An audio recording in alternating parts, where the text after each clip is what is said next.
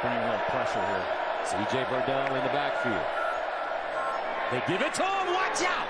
C.J. Verdell at midfield. High stepping. Can the Bucks catch him? Verdell still running. Touchdown, Oregon. 77.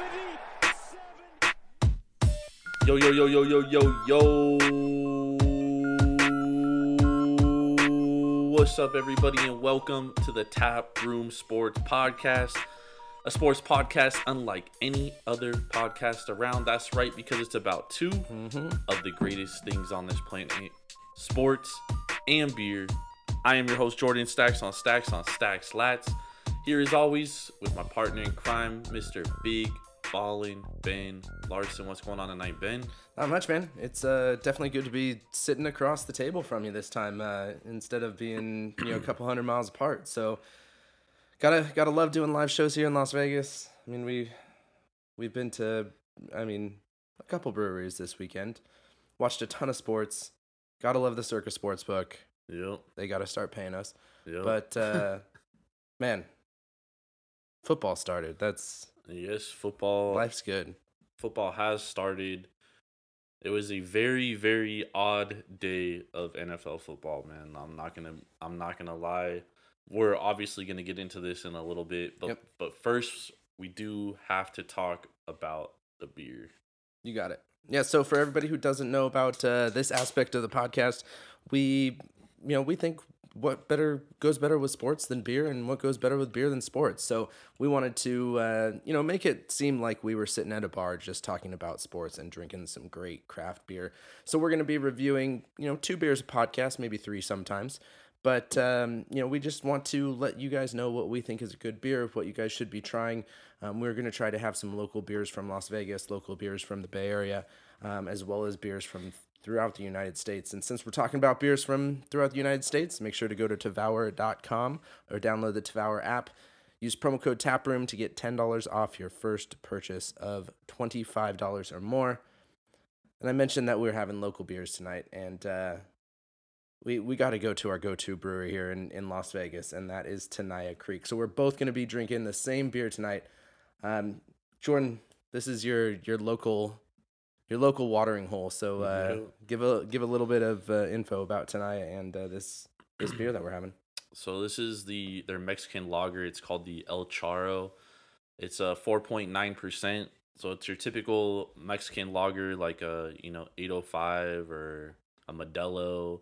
It's light. It's crisp. It's very refreshing. It's something that is like beautiful to drink on a warm, hot day, which we happen to have a lot of here in Las Vegas. So it is a popular.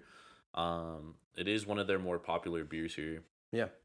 I, I don't drink it very often. I I I am I will admit. So this was one that I said, hey, let's get this one instead. But uh, you know, I and most of the reason I did that was for the can art. I think uh, you know that's definitely something that we got to kind of put into play when you're choosing your beers.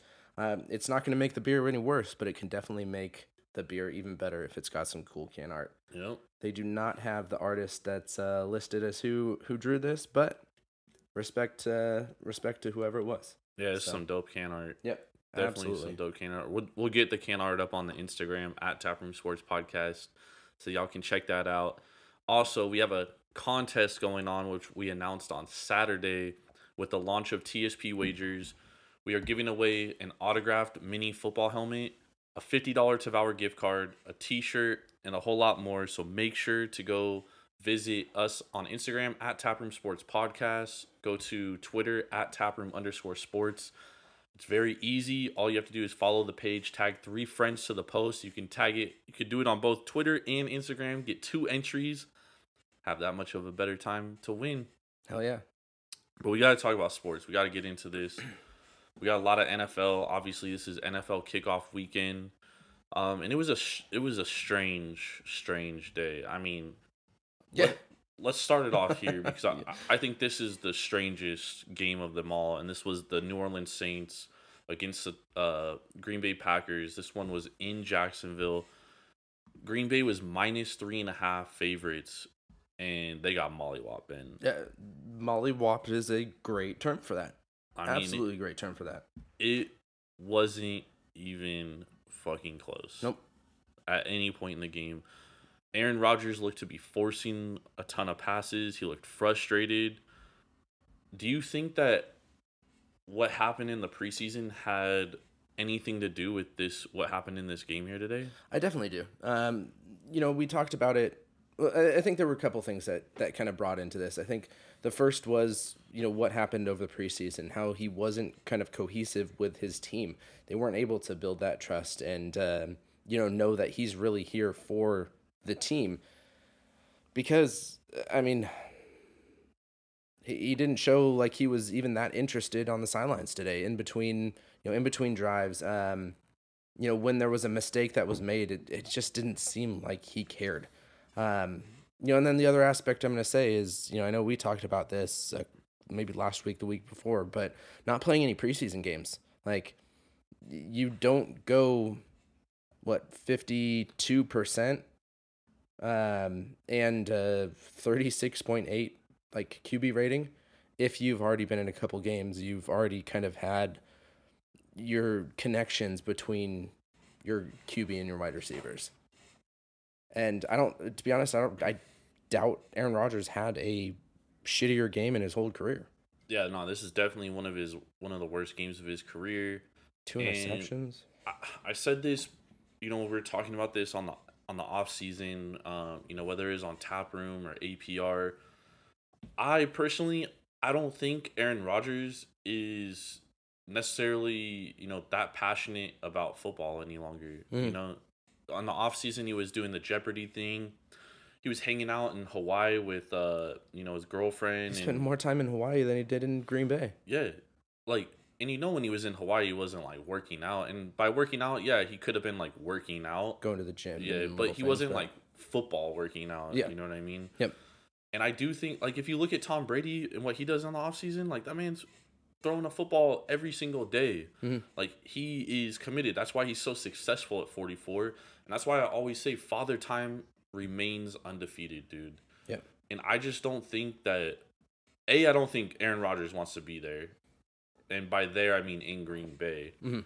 And B, I just think that you know with his age and everything, I mean this could.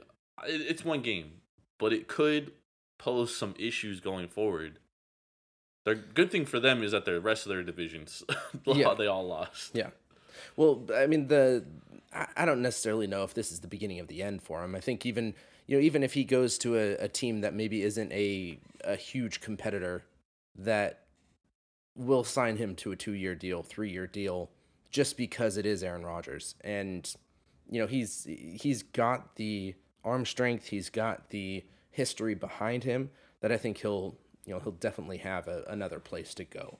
Is it going to be one of his top choice teams? Uh, maybe not, but he'll still play, and it could be a huge thing to you know revitalize revitalize his game. We never really know about that.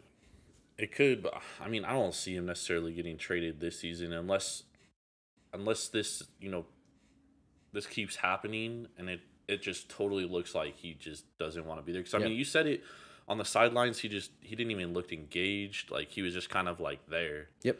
just wandering. Well, but uh, the thing that really got me too, and you know, looking over, you know, these post game stats is like their running game was non-existent as well. Fifteen Well- carries, forty-three yards. I know if you're behind, you're not going to be running as much, but I, mean, to have Aaron Jones only getting nine total yards, averaging one point eight. AJ Dillon, and that was on that was on five carries for Aaron Jones. AJ Dillon, four carries, nineteen yards for four point eight. Like you're still going to be getting some running plays, and to only have forty three in the whole game, you know, probably a majority of that in the first quarter when they weren't losing. Like that's, you still have to change it up. You still have to utilize your top, you know, rushing threats to give the offense, uh, you know, a little bit more of a, a dual threat there. Yeah, I mean, I will say they were they were basically down the entire game, and they were down big pretty Yep. quickly. You know, they were down seventeen to three, um, in the second quarter. So I mean, they really weren't able to establish a run. Also, uh, New New Orleans last year, they were the number two defense against the run, and they really didn't lose a lot of talent on their defensive line other than Hendricks, a pass rusher, but he wasn't in there on running down. So I mean, that's still a stout run defense. Yeah. You know, they didn't get weaker there. So yes, the run game they didn't establish the run, and that's kind of been their their mo the last two years. Is that when they aren't able to establish the run, it, they kind of struggle. Yeah. You know, and because everything on that offense is predicated on the play action pass. I, I mean the the Packers have issues. Whether those issues can be fixed, you know, in the next two to three weeks, that remains to be seen. I'm not gonna write them out, write them off just yet. Yeah. After one game, but I mean, dude, Well- that did not look good. No, not at all. But the good thing is they do have Detroit next week, um, which we saw today. I mean, yeah, Niners let them back in the game a little bit, but okay, a lot of it. But um, you know, they're they're not a top top top notch offense. Um, they're not going to be putting up those points like you know we saw the Saints doing. I mean, I guess we didn't really think that the Saints were going to be that much of a top not a top notch offense. I didn't think they were gonna be that good offensively. I mean, Yeah. Michael Thomas didn't play. Yeah, they still have Alvin Kamara, but I Kamara mean, played huge. yeah, but I mean, Jameis was Yeah. excellent, Yep. dude. He looked a lot better. Yeah. So I mean, I think they'll probably be able to come back next week, at least have a you know a decent game. But then, I mean, then they they have the 49ers right after that, the Steelers, the Bengals. I mean, the Bengals played pretty good today, pretty good. Um, and then you've got the Bears. So it's a they've got a couple weeks until they have a, a decent break again. So So the Bengals were another interesting team because I mean, you know, we both liked Minnesota minus three in that game. Mhm. That was one of our, you know, favorite bets of the week. You had it as a best bet on Tap Room, Yep. and I, I I liked it. I thought that was a great bet. I I bet it today, Yeah. and you know, Minnesota was they didn't really get it going until the end of the game offensively.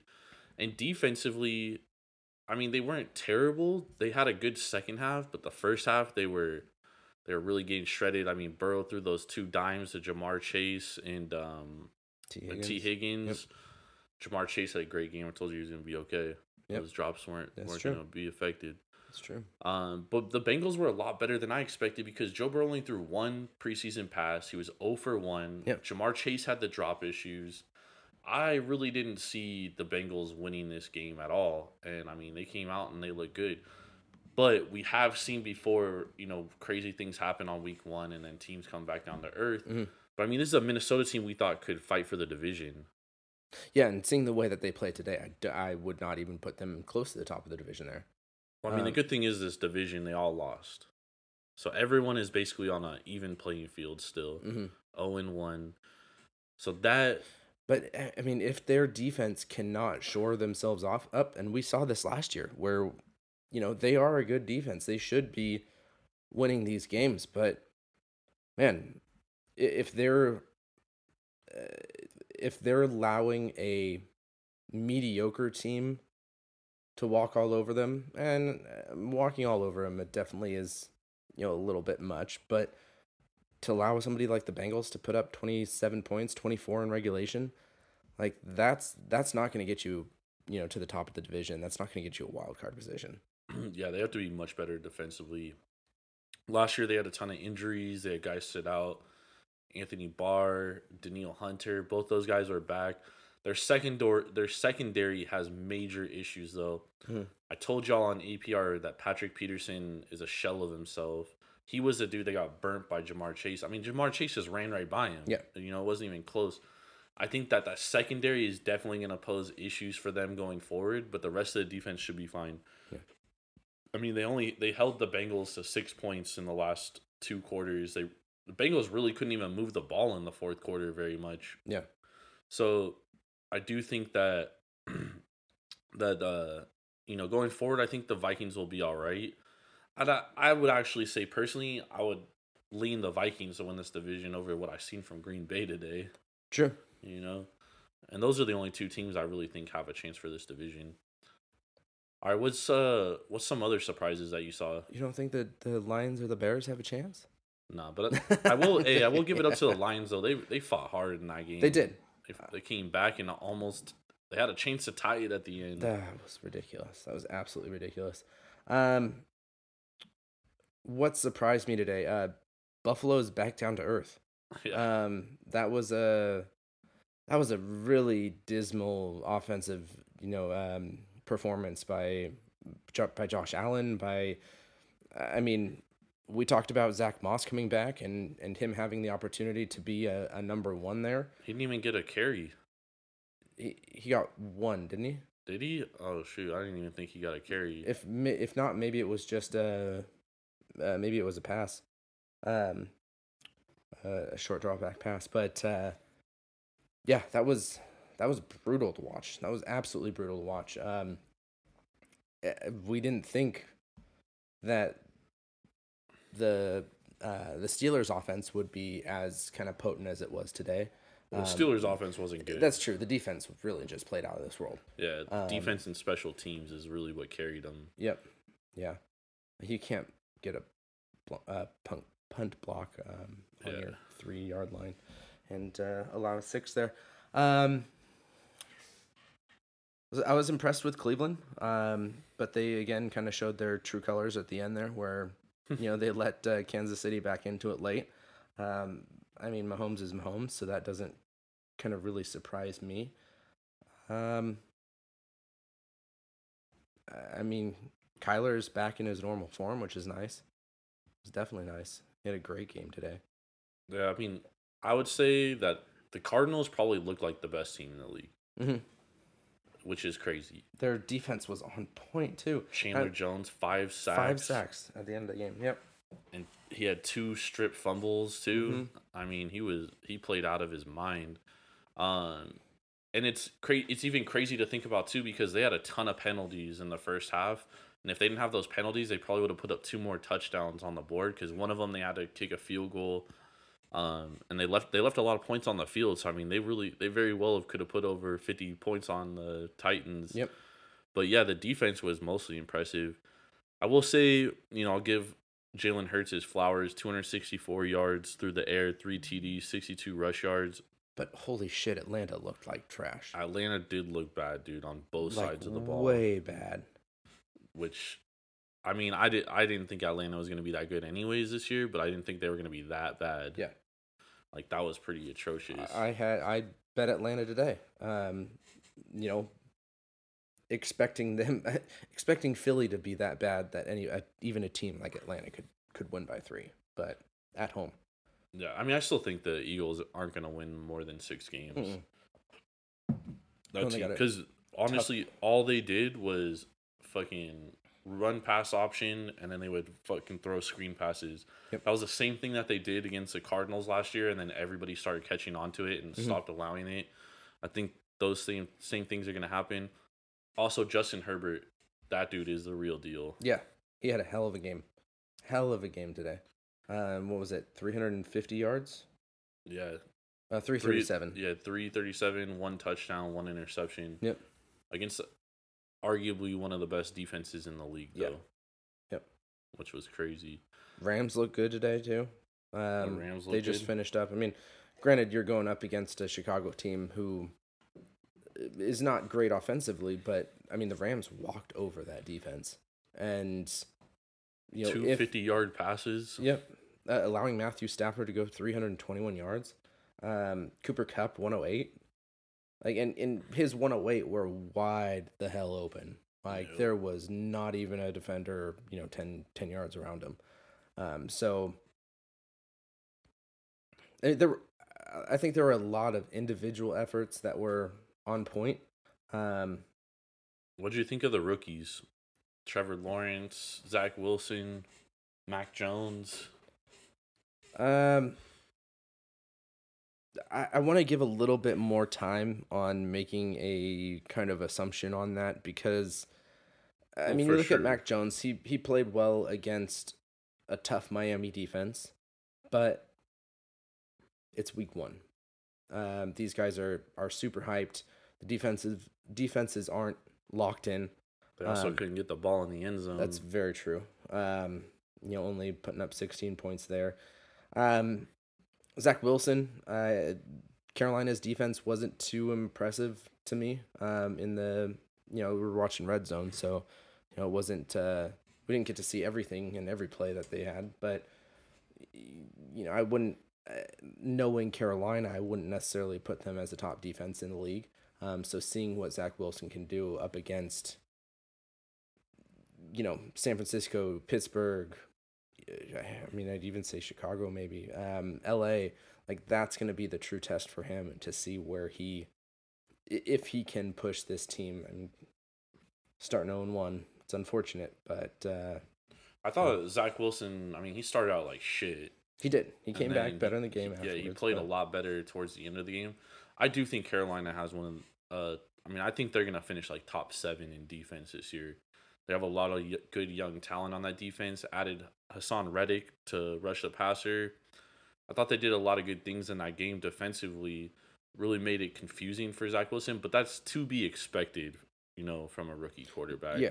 Same thing with uh, Trevor Lawrence. I mean, he made a couple bad decisions that ended up being interceptions. You know, but the, these kids, they're kids, dude. Yep. You know, it's their Yeah. first game. They're gonna learn from it. and he was playing against Houston. Like, Yeah. you know, yeah, you're gonna put up a lot of lot of yards on Houston. Um, you're gonna be able to move the ball. But that probably was. I mean, same thing for for Zach Wilson. Um, for I mean, Mac Miami's a tough defense, but that builds a lot of confidence moving into week two. Uh, moving into you know the you know the the meat of the NFL season to get those good you know first few games showing you yeah yeah I can do this like we are a good team you know maybe you didn't get the W but you impressed in your you know your statistical numbers there It's crazy in the morning slate of games. The favorites, Jacksonville was favored, didn't cover. Washington was favored, didn't cover. Uh, Seattle was favored, they covered. Panthers were favored, they covered. Vikings were favored, they did not cover. Titans were favored, didn't cover. Niners were favored, didn't cover. oh that hurt Bills were favored, didn't cover. Falcons were favored, didn't cover. So that's what I was talking about week one, like how it was such a, a strange opening week. Mhm. And this is usually how things happen in week one. Um, you know, and then there's a, obviously lines will be adjusted. You know, we'll start to learn more as we continue on. But only two teams that were favored covered in the morning slate of games. yep And then the afternoon slate of games, Chiefs favored by five didn't cover. Saints or Packers three and a half didn't cover. not even close Broncos minus three they covered. Patriots minus three and a half didn't cover. Rams minus eight they did cover. So a lot of favorites did not cover. Yeah. Yep. Which is interesting and something to keep in mind going forward. I think we could probably wait till what week three to to really have a good sense of where the teams are at and you know what you know what Vegas really does expect them at. I mean, before that, you know, week one and week two, it, it's still a kind of a feeling out phase. Where are these teams going to be ranked in in top offenses versus top defenses? Um, so I think week there's one. a- I think week one we all historically. I don't know the numbers. I'm just going off the top of my head. Yeah. But I mean, we always see crazy things happen week one. Like last year, ten, uh, Jacksonville beat Tennessee week one, and then they lost 15 games in a row. yeah, Uh, we, we always kind of see crazy things happen. I don't know if it's just like because a lot of these teams, a lot of them don't play uh, players during the preseason. Yeah. Last year there was no preseason, so I mean that could have some effect to it. I don't know, but it is strange that only three favorites today or four favorites today covered, and if we're talking about the Thursday night game too, then that's another team that was favored that didn't, didn't cover. cover. Yeah. Yep. What do you remember? What the line was for that uh, Tampa Bay Dallas? What the Mm. spread was? Eight. Eight. Oh wow. Okay. They didn't cover, Yep. and they almost lost. Yeah. So that week one craziness, man. If you did not hit your bets today, don't be scared. It Yeah. was a weird, weird day, as I just explained. Um, and you just need to learn from those bets and like, like personally looking at the Falcons now, they might be one of the worst teams in the league. Yep. I would auto fade them, no question. You know, for until until they can show me that they are a legitimate team, Yep. or that they're going up against Detroit or well, the way Detroit played today, I'd take Detroit in a heartbeat against Atlanta. So I think they actually play next week, possibly. No, I don't think so. But the Eagles have the Niners next week, Yeah, so that should be a good uh, matchup because I think we'll get to see. That'll tell us a lot about the Falcons, honestly. Because if the Eagles aren't able to move the ball against the Niners, then it really just shows how bad Atlanta really truly was. Atlanta has. Oh, ouch! Atlanta has Tampa Bay next week, in Tampa Bay. That's going to be a difficult, difficult game. So things will not be getting easier for them. Yep. Detroit plays Green Bay, so that, that'll be a telling, tell, telling sign as well. Yeah, we Um, need to see we need to see uh the Packers do well. Also Monday night football, That's where I was going to go. um Lions Falcons though next week. The Lions, have cut Green Bay, Monday night. Yeah, sorry, Lions Green Bay. I think there's like some crazy stat and again, I don't have it pulled up cuz I'm I literally just saw it, but the Lions have covered like 8 Monday night games in a row against Green Bay. Uh, I'd worry about this one just because I think Green Bay has a lot to, uh, you know, to prove after the way that they were manhandled. Like You would think so. manhandled. You would today, think so. Yeah. All right, let's talk about Monday Night Football tonight, though. Yeah. We got the Ravens visiting Allegiant Stadium and the Las Vegas Raiders. Right now, this line is four at some books. I'm seeing four and a half at a couple. It did open six and a half. It came down when Marcus Peters and Gus Edwards went out. Yeah. Um, what's what's your thoughts on this game? I mean, it's going to be interesting for me to see how Baltimore can, you know, really interact with each other because they've got so many injuries going on. Um, you know, the the two ACL tears on back to back plays, you know, this week is that's that's difficult to uh, you know to come back from, and you know, especially when it's two of your top players. Um, you know, you had uh, what their second string tight end go down that game that practice too. Um, so you had Gus Edwards, Nick Boyle, and Marcus Peterson go down in a single practice, and like that's that's tough. That's really tough. I mean, you're lucky that you have Lamar there because he can run the ball, um, but you're looking at third and fourth string running backs now, uh, and you're not going to win games with third and fourth string running backs. So that's I mean, I think for the. Ravens, if there's any team that I think it doesn't hurt as much, it's them because, Because of of what you said, because yeah. of Lamar Jackson. Yep. And because of his ability to run, I think it opens up more for other running backs. So I don't think necessarily that will be a huge thing. My biggest thing is Marcus Peters. yeah. You know, their secondary is already thin as it is, and then you have you take Marcus Peters out, and the, the Raiders were top ten in, in passing the ball last year. Yep. So it's not like this is a bad offense. It's really their defense. I think this might be a high scoring game, to be honest. Yeah, and sitting at uh, 50 and a half right now. So, you know, that's especially with how fast Ruggs is. Um, you know, he's going to be able to beat a majority of your cornerbacks. Um, you know, even even the top two, um, which they I think they're out. Both have both are out now uh, for the Ravens. And you've got Edwards, and you got Renfrow, um, and then you got to throw Waller in there too. Like that's that's a, a good you know one two three maybe even one two three four punch there um, that they are really going to be able to, you know, push against the Rams. Um, how much do you think Richie Incognito being out is going to hurt that offensive line? I was gonna say that is a big loss too, because I mean this is already a rebuilt offensive line as it is, and then you lose your most experienced offensive lineman. Yeah. You know, that's a big blow for this offensive line. I'd probably play the Baltimore uh, to cover the first half because of that. Um, but we'll talk about the bets a little bit later. I don't want to give too much away right now. I do think it might pose some issues, but I do think that this might be a high scoring game. Yeah. I do I do like I do like it to be high scoring. Uh, Josh Jacobs is has been downgraded to questionable because of uh, illness. So Oof. yeah, He must have had Roberto's. that was brutal. All right, so what's your what's your top 10 teams this week so far, Ben? Top ten. I mean top 5, top 5, top Okay. 5. Um, Top five of the week. I'm gonna Start from five. get number five. And this is like your our our top five teams going forward. It'll it'll obviously move every week as teams Yeah. win and lose, but Okay. Um. One, two, three. four, five. Okay, we're gonna go Cleveland at number five. Cleveland at five. Yep. Cleveland at five. Oh, I wasn't looking at the. Nope, scratch that. All right, scratch that. I'm gonna go 49ers at five. 49ers. At four, I'm gonna go Pittsburgh. Okay. Oh, I might want to switch those around. Three, I'm gonna go Tampa Bay.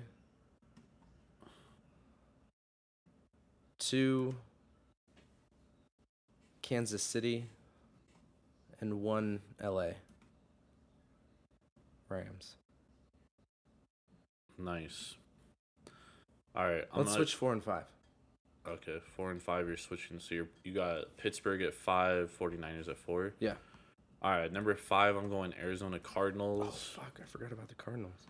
Number four, I'm gonna go Seattle Seahawks. Number three, LA Rams. Two KC, one Tampa. If I had a sixth spot, it would be the Niners. Okay, I forgot Kansas City. Or for uh, uh, uh, uh, um, Arizona. Arizona. And my only reason for having Tampa number one is they're the defending champions. Yep. They have to be uncrowned. Dallas and Dallas played really well. Dallas did play well, I so was- I, I could definitely see knocking them down a notch. Because I, I mean, I don't. I've said it from the beginning. I don't think Tampa repeats by any stretch of the Yeah. imagination. But for this week, um, man, my four five. I mean, I already flip flopped them, and then to now throw Arizona in there. Um, yeah, I think that's And we'll update this every week. yeah, that's a tough one. The uh, the last few there. So Nice. good shit. All right, let's get a word from one of our Taproom Sports affiliates. Then we'll hop back in here. We got some college football to talk about, a ton of other stuff to talk about. Conor McGregor trying to fight Machine Gun Kelly. Crazy shit going on in the sports world right now. we'll, we'll be right back. Make sure to stay tapped in with us. It's NFL season, and that means it's time to gamble on football. Don't worry about spending endless nights researching games. We've got you covered. I'm Big Ballin' Ben Larson. And I'm Jordan Stacks on Stacks on Stacks Lads. And I'm Steady, Eddie Martin, and we are the APR Podcast. Join us every Thursday morning as we dive in and handicap every game of the upcoming week. Impress your friends and family with your newfound knowledge of NFL football. Subscribe on Apple Podcasts, Spotify, or wherever you listen to your podcasts. We'll see y'all there. I call it the annexation of Puerto Rico. Lineup for week two football. Hopefully be- better than week one. Uh, the lineup, the lineup's definitely better, but uh, hopefully we uh, we do some better handicapping. Well, let's be real. Our handicapping one's great, but uh, the the way that these turned out uh, was definitely odd, very very odd. Uh, but uh, before we move into our next sports, we're gonna go back to some beer. Um, one of the cool things about Tenaya is they have a guest beer section. Um, so these next beers are going to be two of the beers that they have featured as their guest beers. Um, the first, uh, the El Charo, great quality beer. We'll be talking about that in uh, you know good good little bit here. Um, but we also picked out one of um, you know one of these guest beers to you know review. So Jordan, tell me what uh, what beer you picked and uh, a little bit about it. So in true fall fashion, I got the Forbidden Pumpkin, which is an imperial milkshake style IPA brewed with pumpkin spices, vanilla, and milk sugar. It's by Abomination Brewing Company out of North Haven, Connecticut. Nice. To be honest, I'm not a big pumpkin spice guy. I'm not that guy that that goes to uh, You don't get your Starbucks. Starbucks and gets a pumpkin spice latte. But I figured because it's fall, you know, kickoff of NFL season, which is like that announces fall. We go with this a fall style beer. Oh yeah, nice. Um, I did a, uh, a brewery that we're we're definitely kind of uh, acquainted with. Uh, this is Fat Orange Cat. Um, they are out of North Haven, Connecticut. We've done a couple of their their beers before, um, and have all been great so far. So decided that this was uh, this was a must. I'm doing the Walkabout. It's one of their sours. They have a. I'm seeing that they have three sours in this series, um, and this is the peach and apricot. It comes in at 5.3 percent. Um, I've taken a sip. It's uh, it, it's quality. It's very quality. Um, but uh, I'll go more in depth to it uh, when we come back to these and review these in a little bit. It looks interesting. Yep, great It can art too. It, uh, yeah, it looks dope too. It looks uh, the, I mean, the color of the beer looks amazing. It Yeah. looks like a can of carrot juice. Yep, Yeah, no, it's and dope. the and the the can art itself is very fally too. So uh, that's go. a stretch. That's a stretch. There you go. but hey, All right, so let's um let's hop into some college football. So we had a f- couple top ten showdowns this week, and we also had some teams get dropped out of the rankings. Uh, Texas and USC, of course, uh, two of them. But the games I really wanted to talk about was Oregon, Ohio State, and Iowa, Iowa State. So we both watched those games. We were at Circo watching both those games. I told you Friday night, I was like, bro, I think Oregon's going to cover this game. I didn't think they were going to win, but I thought it was Yeah. going to be a lot closer than people expected. The final line was 15 points. Oregon obviously ended up winning the game. On the other, on the flip side, Iowa was the underdog, four point underdog. They ended up beating Iowa State at Iowa State. I mean, what was your takeaway from this weekend's college football slate? um, Mainly those two games. I think this is more college football than I've uh, watched in years, but um, not gonna lie. But uh, I mean, both of those games were were quality. Um, you know what Oregon was able to do, you know, both in the air and and rushing. I mean, 484 yards for C.J. Stroud, like that's incredible. I'm sorry, I, I know- I know that's um, you know Ohio, but like that's that's an incredible stat line. You look at uh, Anthony Brown; he was able to, you know, fifty percent to thirty six, um, but he got two touchdowns, and that's what they needed. The running game took over. Um, three rushing touchdowns from Verdell and uh, Travis Dye, um, but you know, two hundred and sixty nine total yards. I think you could put a lot of uh, you know a lot of respect on the Oregon Ducks defense there too. Um, you know, talking about Stroud. Stroud, Their two best players too. yeah, talking about Stroud getting that 484 yards. Um, Ohio State had 128 rushing yards. Like to be able to only hold them to 28 points when your offense is putting up, you know, almost 600 yards there. Um, that's that's incredible to me. Yep. I mean, it was it was strange in the fourth quarter, and I like mentioned it to you because Oregon was just dicing them up on the ground, and then they started going away from the run. It's like when they're ahead by two touchdowns in the fourth quarter, like why are you not running the Yeah. football? You have two hundred and at the time they had like two hundred fifty yards rushing, and it was like the middle of the fourth quarter, and they started throwing the ball, and I just I couldn't understand the play calling. But I mean, this was a massive win for Mario Cristobal Huge. and his program, and it only makes it look that much better because their biggest recruiting um, opponent on the West Coast is USC, and USC loses Stanford. Yeah. You know, recruits are going to see that. You're going to see Oregon winning at Ohio State, and then you're going to see USC losing to a not so talented Stanford team, and that's the biggest issue with Clay Helton. And I don't mean to go off track here, but I have to sound off on USC real quick because I've I've said Clay Helton should be fired four years four years in a row now, and this is a big reason why he hasn't been able to recruit at the level that a top university should. He's getting out recruited by Oregon every year. Kids from LA are going to Clemson, Alabama, uh, all over the place. They're not staying at home, and these are kids. They have the best talent in their backyard in Southern California. You have to keep those kids home. Clay Helton has to go to yesterday. He should have been fired immediately after that game because Oregon's only going to get better now. I mean, they jumped from 12 to 4 in this week's AP rankings. Yeah. And rightfully so. I mean, they probably are the fourth best team in the country right now. Maybe they might even be better than that. Yeah. Um, you know what I'm saying? So, I mean, I would, I would probably put them over Oklahoma personally. Well, I think that says numbers too on, on how much the Trojans fell. I mean, they were top 15, sitting at 14, and now they're they're unranked in the top 25.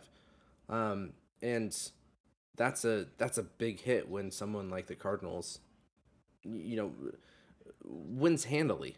Um, USC was able to come back a little bit there at the in the fourth quarter, Yep. but you know, other than the fourth quarter, Stanford won the first three quarters there, and No, they dominated that game. yeah, it, that that shouldn't be that shouldn't be the case. Maybe Stanford gets a quarter, um, but And that was a Stanford team that got fucking waxed by Kansas State. yep, Who wasn't even that good. yep.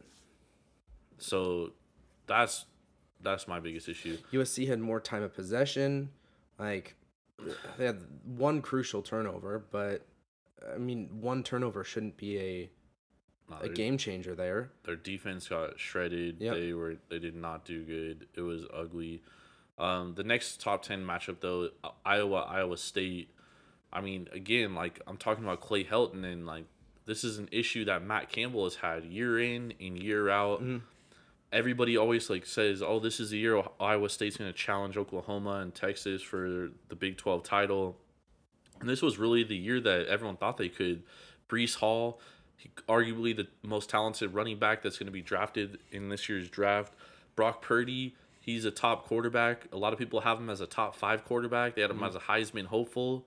They had him as QB one in the Big 12. And once again, they go out against Iowa and they lay a fucking egg, dude. Yeah. Turn the ball over four times. Just awful performance from Iowa State. And I'm mad at myself because I'm usually the one that's like, all right, fool me once, you know, shame on me. Fool me twice, shame on you. Fool me three times or what, whatever, whatever. However that saying goes, Yep. dude. Every single year I fall for this shit, dude, and I fell for it again, dude. I but I don't think Iowa's that good either. No, I don't I just think. don't think Iowa State is that good. Yeah, I don't think either of these two teams were are as good as as they're being talked about. Um, it was a pretty. I mean, to me, it was a pretty boring game. Um, you know, both of these teams had horrible third and fourth down efficiencies. Well, I guess fourth down efficiency, you, know, you only have one one and one um, for Iowa State, but like four for fifteen for Iowa and third down, three for twelve and and third down for Iowa State. Know? Like if you're a top ranked, top ten ranked team, you should not be in that, you know, twenty five to thirty percent area. Um, you know, especially on third down efficiencies, you should be at that fifty plus. Um, maybe that's why I'm not a college football guy, but like if you're a top team out of all of the the ranked schools here, you've got to do better than that. Yeah, I mean Iowa has never really been known as an offensive team. They basically only run the ball and then they play good defense. And their quarterback, um, what's his name, Petras, Yep. he he looked way better than Brock Purdy looked. I mean, he was making crucial throws when he needed to make them. Yeah. I mean, Iowa just looked like such a better coached football team than Iowa State, and that's kind of how it is with Matt Campbell, and that's how it is with Clay Helton and a lot of these other college coaches that they're just they might be good guys, they might be good coaches, but they're not good top D one coaches. Yeah, they're not to put your team over to that next level. They're going to be mediocre. Well, again, better than mediocre, but they're not to win you games. Matt Campbell cannot. He just doesn't know how to win these big games, dude. Yeah. Every single year. Yeah. Do you have any issue with the with the top ten? The AP top ten. So they got Bama number one, Georgia number two, Oklahoma three, Oregon four, Iowa five, Clemson six, Texas A and M seven, Cincy eight, Ohio State nine, Penn State ten. Um, I would probably, I'd probably take Clemson and Ohio State out, um, being at one and one. Um, you know, Clemson. Clemson's Clemson's Clemson. I think they're getting a lot of uh, a, lot of their their their tout from what they had last year, um, and comparing the team that they had last year to this year's team, I'm not that impressed. Um, like, yeah, they beat South Carolina State. Like everybody's gonna beat South Carolina State, and then last week they lost to the number five seed team. Um, so, right, they lost. They were three. They lost to five. Yeah, they lost to Yeah. Georgia, but Georgia's a good team. Dude. Oh, absolutely. Georgia's a great team, but again, when you've got other you know other teams that are both two and zero that have played, you know, decent quality teams. I think you got to take them down. Um, I think you definitely have to take them down. We got some big matchups this week too. We have uh, Alabama versus Florida, which is one versus eleven. Okay. And I would probably, I, I think Florida's played good enough to be a top ten team, but I mean this will will actually learn because they did lose a lot of talent on offense last year.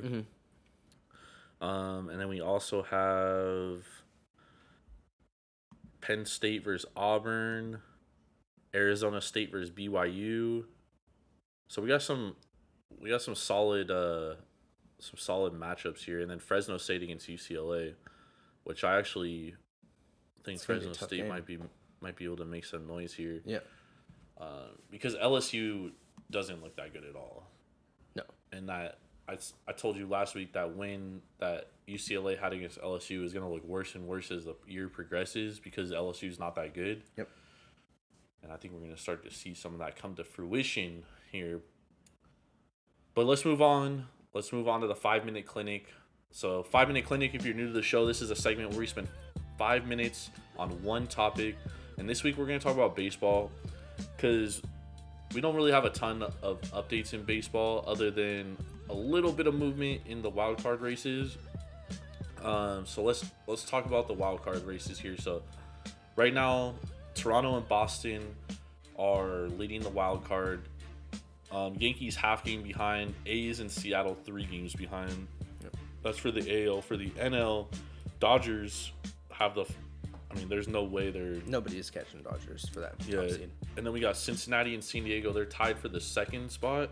And then St. Louis, one game behind. Philadelphia, two and a half behind. And the Mets, three and a half behind. Yeah. Are you Yeah. changing your position on what you predicted last week of who was going to get them? Nope. Uh, no, I don't think so. Um, 'cause I had Boston over the Yankees, right? You had. I say I had Boston. Yes, you did. Yeah. You did. You had Toronto, Boston. Yeah. Um, I'm not surprised to see where. Toronto A's. That's right. Um, I'm not surprised to see Toronto, you know, pushing up. I mean, we talked about their schedule and and what they have remaining left in the tank, and it's super beneficial for this team to move forward, especially when you're going nine and one in their last ten. Um, it's they're on a streak. They're playing teams that aren't, you know, super competitive, and they're taking advantage of those games that they're supposed to be winning. Um, Unlike the A's. unlike the A's, unlike the Yankees, um, two and eight the in the, the last ten. Um, you know, as we get further weeks along, Seattle and Oakland staying pat at three games back, it just it makes it so much more difficult for them to catch up, um, especially when you know you've got teams that are, are playing lights out. I mean, Boston, yeah, 50-50 at five and five in their last ten, but you know it's it's gonna be tough to catch them when they're three games back and they're playing 500 ball. So I'm gonna keep that there. I'm still uh, I'm still on that San Diego. is probably not gonna make that uh, you know that final wild card seed. Um, they have a lot of games against San Francisco, which they struggled struggled against this week. Um, They're going to sweep San Francisco to, this week. The the next three, though. No, they're not. Um, they've got a lot of games against the Dodgers too, so I just I don't see them, you know, being able to keep pace with the Reds. Um, I'm surprised. I, I I think I had the Phillies taking that last seed. Uh, I don't think I had the Reds, so maybe I am making a little bit of a change here. Yeah, but now you uh, have the Phillies.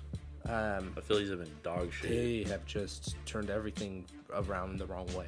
This is how they've been all year. Like they took over first place in the division, Yep. and then they lost like six in a row after. Yep. Yeah. Mets don't look great. I don't think. Last I saw, it was tied. Uh, Uh, they won seven to six. they won today. Okay. Yeah, Um, they won seven to six. So they're actually only. Uh, they're no, this five. They're five back. Mets are three back. Yeah, but five oh, back from in the, division. Yeah. Okay. From the division. Gotcha. Yeah, Yeah. It's. I, I, again, as we get closer to the end here, I mean, we've got what. 17 games left. Yep. And you know that's that's three games back, catching three games in 17 is eh, it's possible, but it's gonna be incredibly tough. The only change I'm making is I'm taking the A's out, and I'm saying it's going to be the Red Sox and the Blue Jays. Yep. Um, the A's they had a great situation this weekend. They had three games against Texas, blew a six to two lead on Saturday, end up losing two of the three games. I mean, in a and same with the Mariners, dude. Mariners had lost two out of three games to the Diamondbacks this weekend. Yep. I mean, those are teams you have to beat when you want to make when you're on a playoff push, and they just don't have what it takes. I don't think the A's have just been completely discombobulated since Chris Bassitt got hurt. I mean, that's when everything went downhill for, downhill for them. I don't know if like seeing him get his face bashed in by a ball just like mentally fucked them up, but they have not been the same team by any stretch of the imagination.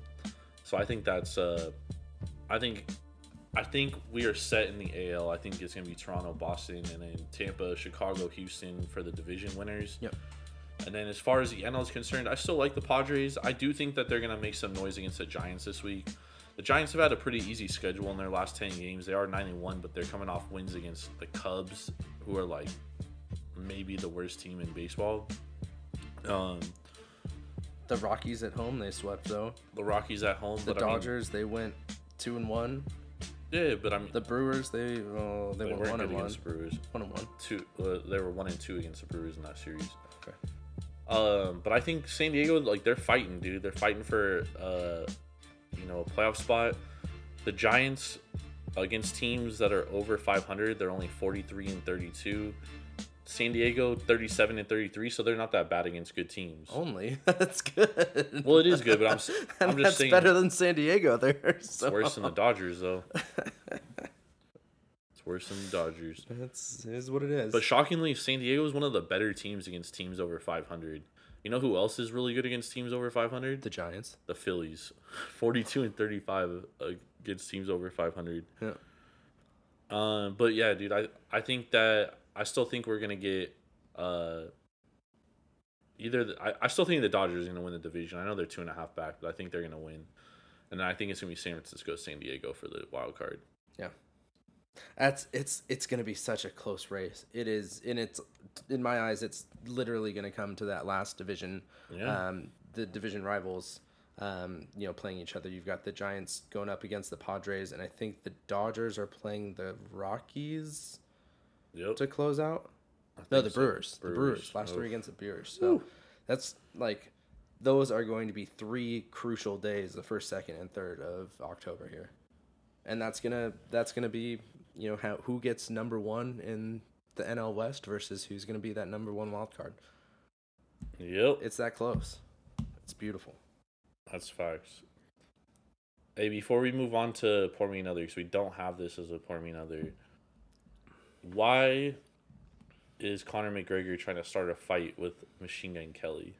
What the fuck is this guy doing, dude? Um I don't know. Was it over like Megan Fox or like? I don't think so, because Conor's girl was there. Yeah. And the the punch thrown was above Megan's head. Um I I did notice that in the picture. I, I don't know. Why why start shit with someone who's not even a, a fighter, who's not even relevant in your uh, your realm. So stay in your lane. It's because McGregor started all losing, dude. He's like, all right, I could beat Machine Gun Yeah, Kelly in that's a fight. Here we go. on one leg um at that so i don't know it's mcgregor's such a joke but we already knew that mcgregor was a joke Yep. Dude, So- he I think he senses his career is like dwindling down and like to keep any sense of relevance, he's pulling stupid ass shit like this, dude. Yeah. Yep. Like Well, shit's a fucking we know publicity stunts are working right now. I mean look at boxing look at uh yeah i mean i guess where mma fighters are going after they retire out of uh, mma so maybe he's looking to start boxing again. Oh god. All right, so let's move to uh, pour me another. Um, I mean, that, that could have definitely been our first one there. But uh, so pour me another is our our podcast, our, our segment of the podcast where um, you know, we need to make sure that we talk about a little bit of, uh, of these items that maybe wouldn't get a full five minutes or uh, you know big big segment here. So uh, as Jordan talked about it over a year ago now, we're on uh, 57, week 57.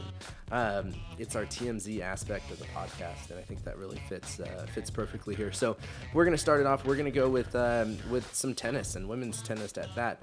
Um, we had two unseeded teenagers battle, you know, their way to the U.S. Open's women's tennis final um, this week, and we had Emma, oh man, Rad- Raducanu, Raducanu.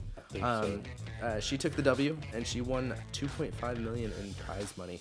Um, do you think having two unseeded teenagers is uh, where tennis and professional tennis should be going?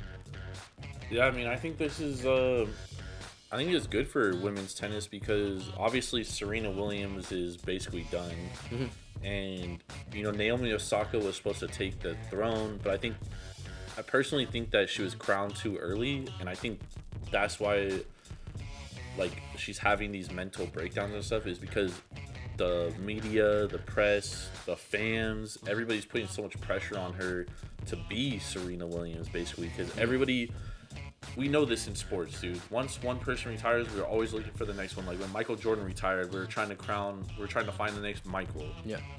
right? And we do this with every sport. And I think we just need to let this play out. And like, if there's a ton of good talent, like I think golf kind of figured this out a little bit after Tiger's um, descend. Like they were looking for the next Tiger, but they have a bunch of, they have a handful of guys that are good, Yeah. and they're starting to figure that out, and they're starting to market it better. And I think that's something that tennis needs to look at what golf is doing and kind of go from there. But I think it's good for tennis, dude. Yeah. Oh, I think it's absolutely great for tennis um, because I think it's going to build it outside of the professional sport.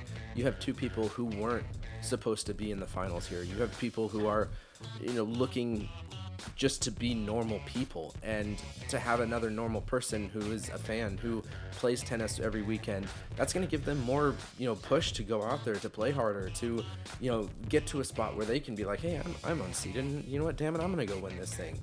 Granted, are they going to win it? Maybe not. Probably not. But um, you know, it gives you that hope. It gives you you know a drive to want to be on the tennis court and push this out. And I mean, we, we saw it with uh, Emma Raducanu. Um, you know, I, I loved this quote when I see, when I saw it. She was uh, she was saying that she just wanted to to win enough money, win enough prize money, so she could replace her broken AirPods. And then she's you know she's walking away with 2.5 million after this tournament. So, like it's it's a bottom to the top kind of situation, and I think it's great. Yep. All right, so this next one, uh, Cam Newton came out to say, and this is a real quote, by the way, so I'm gonna quote it right here. The reason why they released me is because indirectly, I was indirectly going to be a distraction. Just my aura, just my aura. And I told you this off camera. It's my blessing and my curse. When you bring Cam Newton to your facility, when you bring Cam Newton to your franchise, people are interested. People are intrigued. Who is he? Why does he talk like that? Why does he wear his hair like that? All these questions, unquote. Do you think this is Cam being Cam, or do you think there's some merit behind this? No, I think this is just Cam being Cam. Um, I think it's him wanting to give uh, an excuse, wanting to give reason for them cutting him um, that wasn't directed at his his level play.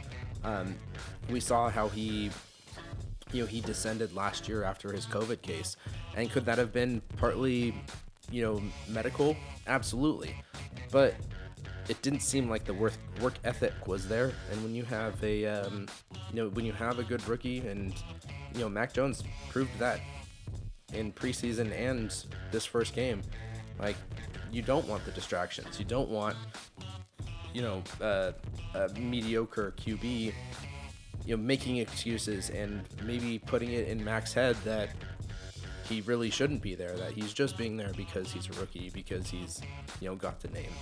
So I think it was good for good move for Patriots, and that's just Cam giving his excuse. So I think that I think that backup quarterbacks have a value. Um, they're basically like an extra quarterback coach most of the time. There's a reason why the Brian Hoyers of the world and the Colt McCoys of the world Yep. have prolonged careers. Yep. Because they're voices in the quarterback room to help the starting quarterback. And I don't think Cam Newton is that guy. I mean, Ninkovich, who played for the uh, Patriots for 11 years, obviously very well tapped in with them. He comes out and says that he heard from people in the organization, which obviously he's very close to. Yeah. that He only played for that organization. That Cam Newton was being taught the playbook by Mac Jones.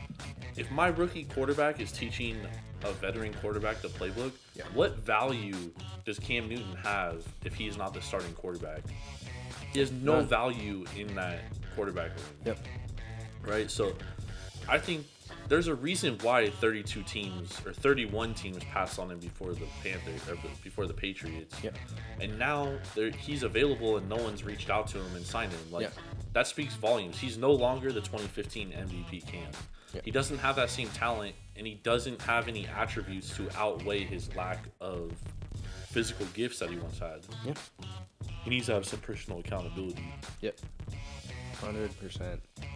All right, let's move to our final one for the week. Uh, Saturday night, we had the uh, Triller Fight Club 2, which starred, uh, I mean, the two big fights were Tito Ortiz versus Anderson Silva, and then uh, Evander Holyfield, Mr. Uh, 67, I think he's 65 or higher, um, versus uh, Belfort.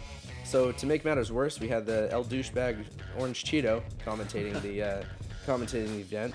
Um, but I- gotta ask, like, why are we making such a joke of boxing in the United States?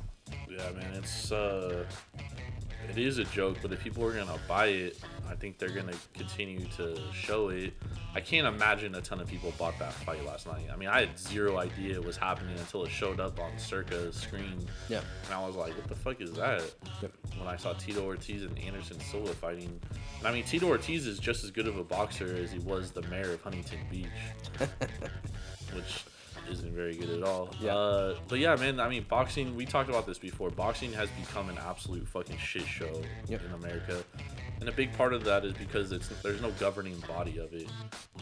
Yeah. Yeah, and when you have these uh, the fights that aren't actually fights, the um, The exhibition. ex- exhibitions, thank you. Um, it's, I mean, it's just it makes a mockery of of, uh, of boxing.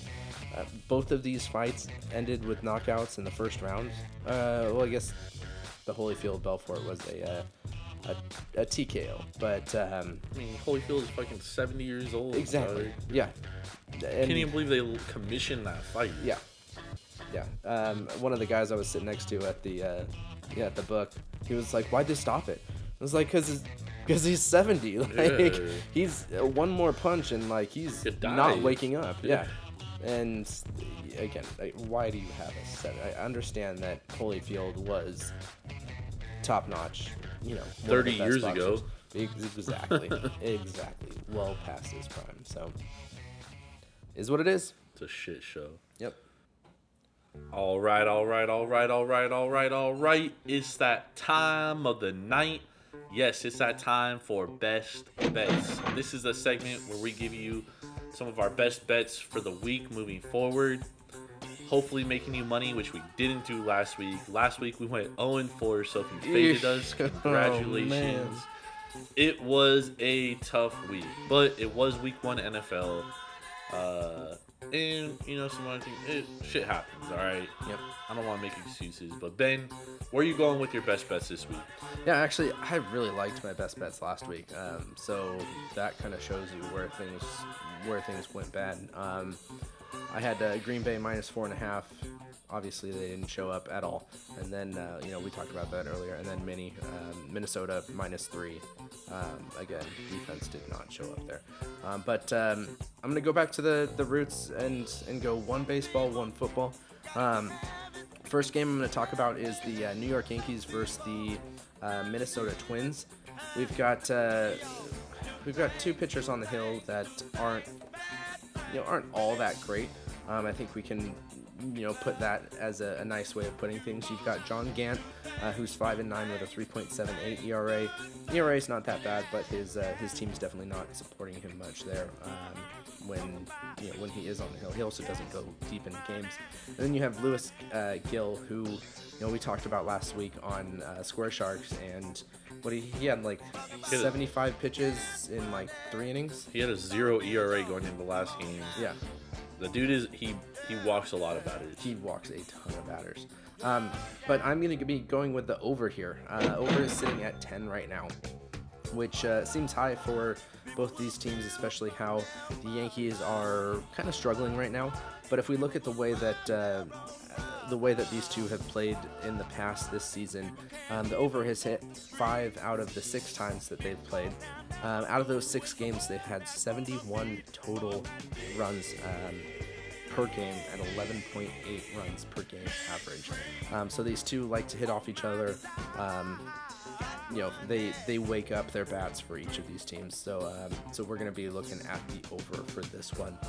Um, we'll we'll go with that. Uh, you know, 11 to 12 runs is where I think it's gonna be headed. Um, and then next week, I'm looking at um, one of the opening lines that just has come out. We're going to go San Francisco 49ers minus three over Philly. Um, I think this uh, this is going to be bet. This line is going to change a lot because of the way that people are going to bet on this. Um, I think we have the line being low right now because Philly did play, you know, well against a really shitty team, and uh, San Francisco didn't end the game well, um, which made things seem a little bit closer than they were. I mean, Detroit did come back, but Detroit is a not great team. Uh, and I think San Francisco can really tighten things up. So I think a minus three. If you're getting San Francisco minus three, uh, I would take that all day. and with that. Yeah, that's some good value. And that's definitely a bet that that line is that line will probably close at five, five and a half. Yeah. Um, so definitely get that action on it now. All right, my two best bets of the week. I'm gonna go Monday Night Football, Raiders versus Ravens. I'm going over 50 and a half points. I think this one has a lot of opportunity for a lot of high scoring points. Mike Marcus Peters being out. There was already a weak secondary as it is. They were 11th against the pass last year. Oakland, or I'm sorry, Las Vegas Raiders, they were top 10 in, in throwing the ball last year. Darren Waller is a mismatch nightmare. I like the over 50 and a half here, and I also think Lamar Jackson is going to run all over the Raiders as well. My second best bet is Dodgers first five minus a half a run. Kershaw's coming back. He's pitching tomorrow. He's 18 and 10 in his career against Arizona with a 2.08 ERA in like 33 starts. And in his last three against Arizona, 3 and 0. I like the Dodgers first five minus a half here. Also at home, Arizona is one of the worst road teams in baseball. Let's lock that up. Let's get these wins, man. Hell yeah. It's we can't go any worse than what we did last week. So, um, but I do like I, I like both of your bets here. I think that Dodgers one is a great great bet. Um, and of course, you know I like I like the mine, which is why I chose them. So, um, let's move to uh, we're gonna end this kind of sports section of the podcast. We are going to move to our beers. Um, we're gonna do this a little bit differently than we normally do. Um, you know, talking about both our beers and then um, you know switching to the other person because we had that first beer um, you know same beer together from Tenaya Creek the El Charo um, so this was the Mexican lager again coming in at 4.9% um, great can art tell me what do you think of the actual beer itself I mean, it's good. It's it's another Mexican lager. I don't think it's better than 805, um, but I think it's good. It's a good Mexican lager. I mean, I would definitely drink it again. It's not something that I would drink every day. I'd much rather have a pil- the pilsner. Mhm. So that's like my style of beer that I enjoy. Um, but it's good, man. I, I give it like a 3.75 out of 5. okay um, so also got to think it's the 805 lager the the lime one Yeah. that's going to be your Mexican lager Yeah. there. Um, I I'm with you. I do think that the 805 lime or cerveza is uh is better than um this one because of the addition of the lime. But I, I really do like this one, uh, the the El Charo. It's a very nice and crisp beer, um, and it gets you really that lager taste. Um, it doesn't have any of those additions which kind of can overpower it. Um, one of the things about the 805 Cerveza is that sometimes, in, in my mind, that lime is a little too overpowering. Um, so you don't necessarily you get more lime than you get with the beer. Um, and this one was incredibly fresh, crisp, um, and and really clear. Coming in at 4.9, you can. I think it's the perfect beer for Las Vegas. Um, you know, being that it can is weather. yeah, exactly. That you can just, you know, continue drinking them because it's a low percentage, um, and you know you you don't feel like you've eaten a whole meal after drinking one of these. So good good beer. I'm gonna give it a four point two five. Nice. Uh, tell me, what was your second? How do you like your uh, your pumpkin spice latte over there? the pumpkin spice beer, uh, the forbidden pumpkin. It's good. It definitely has like the aroma of like a a pumpkin pie, but the, it doesn't taste like it. It just tastes like a I don't know, like a bland pumpkin but no spice. A hint of pumpkin. Yeah, Okay. it's it's pretty interesting. I'll definitely drink it again. It's not something I would like drink every day though. Mm-hmm. It's definitely like a, a you know get it once a- a week type beer. But I'm gonna give it a four out of five, man. It's it's pretty good. Okay. I did. I was not expecting that high of a ranking from your description of it.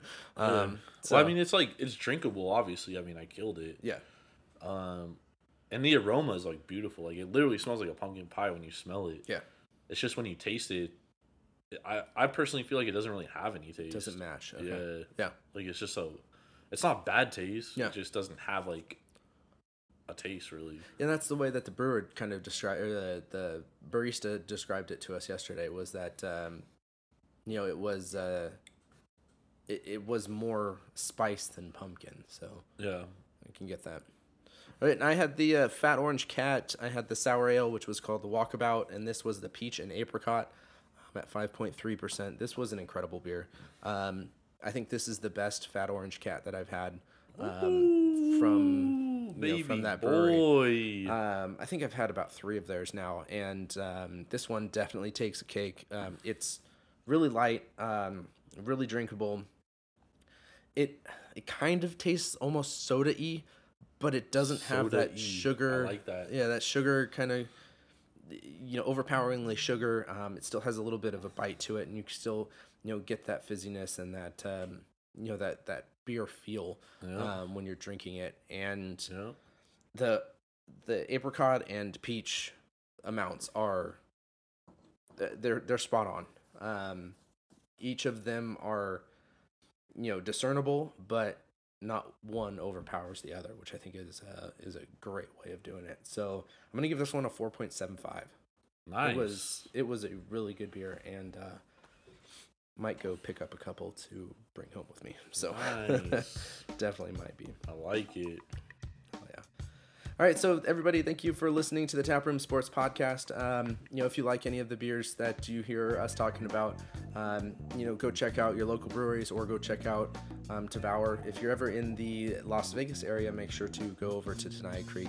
Um, they are, you know, they're a great brewery um, that, uh, you know, we've we've done a few things with, um, you know, moving you know, in our in our past, I guess.